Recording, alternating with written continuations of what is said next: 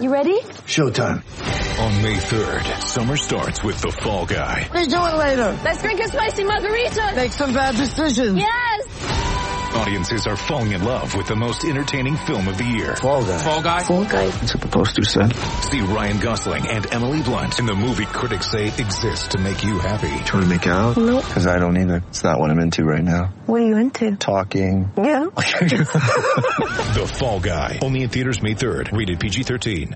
With threats to our nation waiting around every corner, adaptability is more important than ever. When conditions change without notice, quick strategic thinking is crucial. And with obstacles consistently impending, determination is essential in overcoming them. It's this willingness, decisiveness, and resilience that sets Marines apart. With our fighting spirit, we don't just fight battles, we win them. Marines are the constant our nation counts on to fight the unknown. And through adaptable problem solving, we do just that. Learn more at marines.com.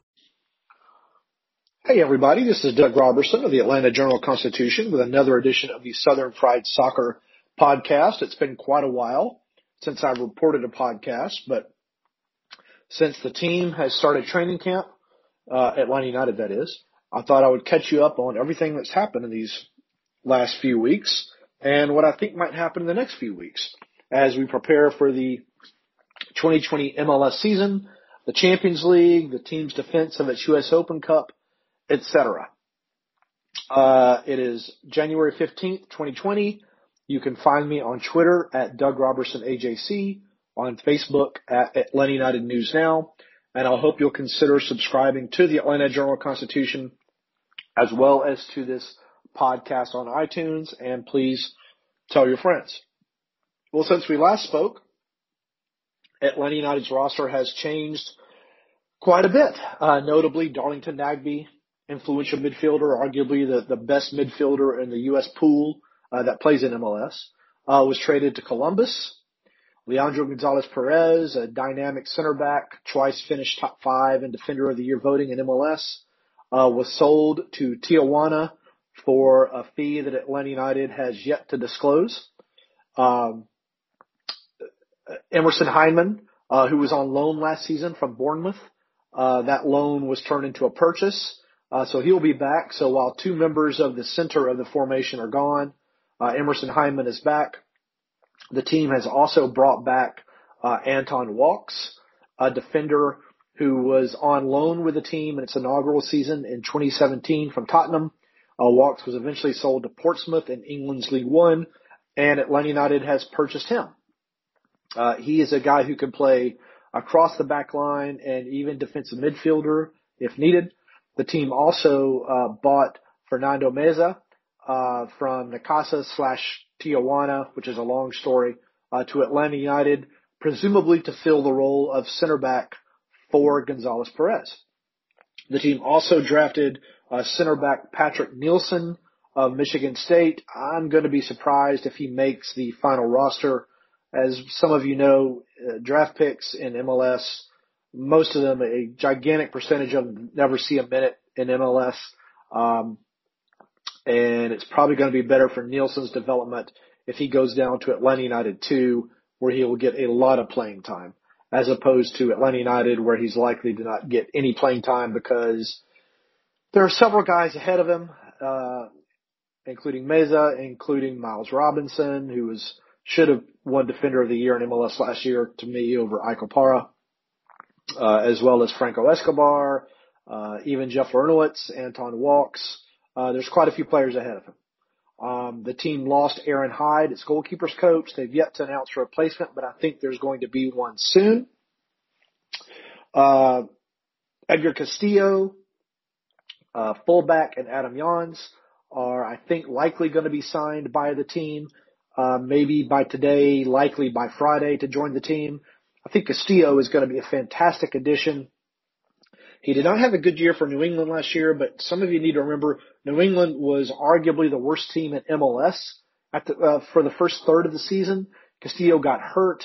Um, so he's playing with an injury. If you look at him the year before in Colorado, he was arguably an MLS best 11 selection. He's got three goals and I think 10 assists the past two seasons. That's not bad for a left fullback. It takes a little bit of pressure, if pressure is the right word, off of George Bello. to feel like he has to go 34 games in the league and then every other game. If the two of them split, I mean, Atlanta United played, I think, 45 games last year. That's 20 something games for each of them. That's a, I think, a, a manageable workload for the club. And, you know, someone else can step in at left back. Brooks Lennon, who I didn't include earlier, who was picked up in a trade from Real Salt Lake, can play left back. Uh, even Meza can play left back because he played some fullback at Necaxa if needed to, uh, in a pinch. So there are options. Now there, there are a couple of other holes that the roster still needs filled, assuming that Castillo signs. I think the team would probably likely want to bring in another left fullback because as many of you know, the team has gone through left fullbacks like Spinal Tap went through drummers. Off the top of my head, we've had Greg Garza, Chris McCann, Brek Shea, George Bello, Jose Hernandez. And that's just, again, off the top of my head. They, they go through them like no other position in any team in MLS that I've ever seen. So they probably need a third to step in. But the biggest hole on the roster, as Frank DeBoer said in his comments on Monday, is still that central midfielder role that Nagbe played so well. He was kind of a hybrid defensive midfielder, attacking midfielder. The defenders knew they could get the ball to Nagbe. He would break another team's pressure and would sometimes start counterattacks. He he got better, I think, in the third year of kind of being that trailing guy in the attack, that kind of last runner into the penalty box where he did score a couple of goals that way. I think that's what the team is looking for. Hyndman is more of an attacking midfielder. Remedi and Larentowicz are more defensive midfielders, though Remedi did kind of, he was used in that role by DeBoer earlier last season. Um, I don't know, you know, if the results are what DeBoer was looking for, but Remedi, I think, can do it if needed. But I think that they're still going to try to make what I think is going to be, if they can, an impactful signing. I think if the CBA, the collective bargaining agreement negotiations can get done and that is ratified before the beginning of the season and it still falls within the transfer window, that's when you're going to see what's happened. There have been many, many rumors of two Paraguayan players coming to Atlanta United. Um, I, through my reporting and research, keep being told it's not happening, um, but it will not die. So part of me wonders if the two guys may come on alone, and then once the CBA is ratified, um, Atlanta United may have more money to spend, and that loan can become a buy, or they can simply let the players return to Paraguay. Um, and, and as it's a left back and a central midfielder are the two positions, which are obviously the two positions I just highlighted as positions of need. Uh, talking about uh, moving up the formation now, you've got two strikers, uh, Josef Martinez and Hector Villalba. Um, Adam Jahns would kind of fill that role as a striker to start early USO pickup games, come in for a few minutes. He's a big guy. He's a, he would be a good target guy for the team. Atlanta United typically doesn't play with two strikers, so I don't think you're going to see him in the starting 11 playing with Josef Martinez uh, in any role. But I think he would be a, a solid, you know, signing for, for a backup. And some of you expressed some consternation on Twitter yesterday that Atlanta United isn't signing impactful players, but you have to keep in mind MLS rules make it difficult to load up your team like a Monterrey in, in Mexico, for example, a team that Atlanta United is somewhat familiar with, or Club America from their games last year. And also, it's hard to find a striker who's going to want to come to Atlanta United who knows that the majority of his minutes may come with Atlanta United too, because Josef Martinez does not want to come off the field, uh, other than injuries or international call-ups, hasn't come off the field for Atlanta United much the past three seasons. You, it takes a different kind of personality and a different kind of patience uh, to want to deal with that. So that's also interesting. Um, Another piece of news I reported today is there's going to be a, an Atlanta United Academy player who's going to go for a, uh, it's being dubbed a training experience, but I think it's fair to call it a trial. Uh, that player is Efrain uh, Morales, a 15 year old from Suwanee. He's a midfielder, more of a central midfielder, defensive midfielder. He's a big, big kid. If you look at the photo I posted in the story, he's already a head taller than everyone else. He's six foot two. He's going to go over there to Manchester United for an eight day kind of immersion experience and, and Manchester United wants to see how he handles it. I, I cannot even, I won't begin to give you a probability that uh, Manchester United will want to sign him or anything like that. But I, you know, because it's impossible to tell. But I do think it's going to be a, a cool experience for the player. it's a good feather in the cap for Atlanta United, as Academy Director Tony Annan said uh, on the phone to me this morning, that they're producing players that some of the best clubs in the world want to look at. Um, and the Academy obviously is producing players for Atlanta United. Uh, one name I have not mentioned so far, one move that is going to happen, but has still not been finalized yet, speaking of Academy players, is Andrew Carleton, uh, who is going to go on a loan. Uh, it's been reported that it's going to, he's going to go to Indianapolis in the USL because Atlanta United feels that he needs a, a kind of maybe fresh perspective, a fresh environment. He was the team's first homegrown signing. Uh, he really has not made an impact with Atlanta United. He played well for Atlanta United too in some spurts last season. But I mean, you know, it's easy to tell what Atlanta United means by a fresh environment, a fresh perspective. Um, it seems like Carleton is more in love with the idea of being a pro athlete than wanting to put in the work to being a pro athlete. There are too many distractions for him in Atlanta, where he grew up in Powder Springs. Um, many of you know I'm not going to talk about or go into details on the things that I see y'all post on social media, the places you've seen Carleton, the things you've seen him doing. Um, I, I can't verify them, so I don't think it's fair to say what they are. Um, but I think Atlanta United has reached a point that it needs Carleton to show them he wants to be a a player, a professional player. Um, he's an immensely talented player. I think that he can be a very solid MLS player if he'll put the work in. I don't think anyone should give up on him yet. Um, but he's got to show that he wants to do the work. He's no longer, you know, physically and mentally faster than the players around him that he uh, dominated, I think it's fair to say, in the youth ranks. He's going up against guys that are now bigger, faster, and taller than he is and who think just as quickly. So it takes different skill sets that need to be developed for him to be successful. And I think he can do it. Um, I hope that he will do it, but he's got to show Atlanta United that he, he wants to. That's a big thing.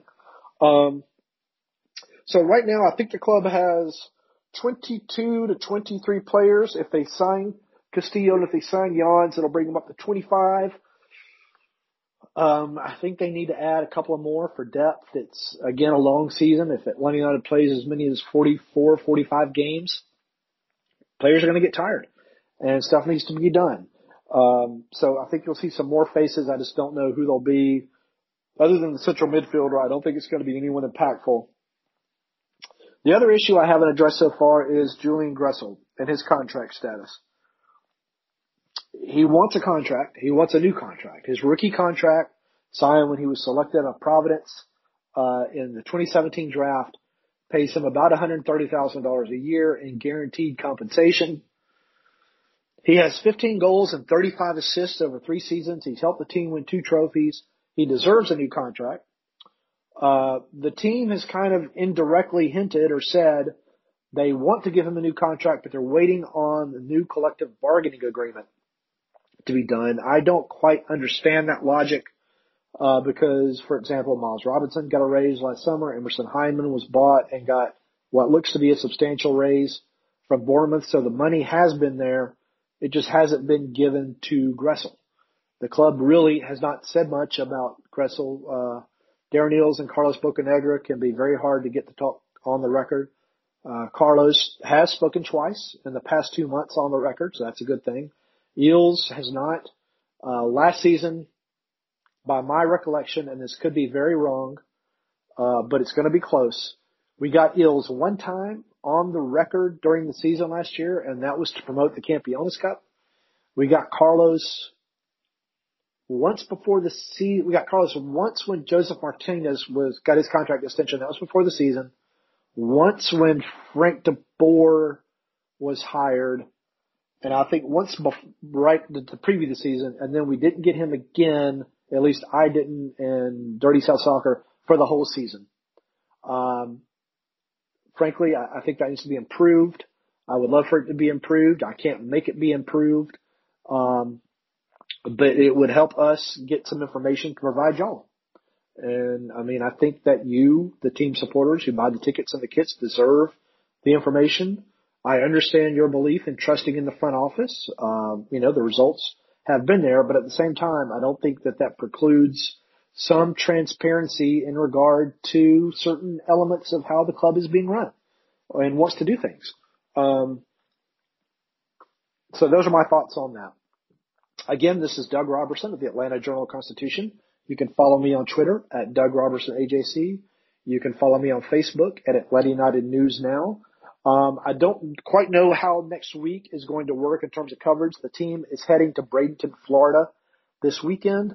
Uh, I won't be, I won't be going to Bradenton, Florida until, uh, almost 10 days from now to where I'll join the team for coverage. I'll cover the two scrimmages that they have, uh, against, I think it's, uh, it's a team from Sweden and, uh, another club, I think it's Philadelphia, um, down there.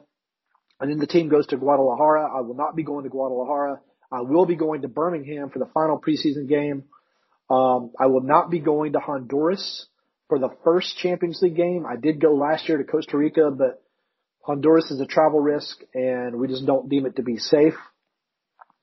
But should Atlanta United advance past Motagua, I will be going to wherever they go next, which will either be Jamaica or Mexico City. And then of course I'll be covering, uh, well, planning to cover, uh, every home and away game again this season. I've only missed two games in the team's first three years, and that was in the very first season. I missed the game at Seattle because it was like 10 o'clock on a Friday. And then I missed the next game at Toronto because I was part of the team's coverage. Uh, I think I've probably, uh, seen more Atlanta United games than almost any of the players. uh, maybe even the members of the front office. Um, and I want to thank the Atlanta Journal Constitution for that. And part of that is because of you clicking and reading on the stories and buying the paper. And I hope that you will continue to do those things. I, I thank you for your interactions. I thank you for your uh, feedback on Twitter, good and bad. Um, I appreciate your story suggestions. You can always feel free to email me at droberson at ajc.com. That's D-R-O-B-E-R-S-O-N at ajc.com. And I hope that you'll also support Joe Patrick, Rob Usry, Sydney Hunt, their work with Dirty South Soccer. Uh, Chris Fuhrmeister sadly left uh, Pro Soccer USA uh, to take another job. I don't know who's going to fill his role. Um, listen to Jason Longshore, John Nelson, their work on Soccer Down Here, which is fantastic. Um, Mike Conti, uh, Kevin Egan, Dan Gargan, Jillian Sakovits, the TV guys, uh, the Athletic. Uh, you know, follow all their work and I don't think you'll find more coverage of Atlanta sports in general than you'll find uh, with the Atlanta Journal Constitution, as well as your local news and government. And now more than any other time, it's extremely important that you're well versed and get both sides, objective views of all the issues that face our society. All right. Again, Doug Roberson with the Atlanta Journal Constitution. Follow me on Twitter at Doug Roberson AJC and on Facebook at Atlanta United News Now. This has been another Southern Fried Soccer podcast.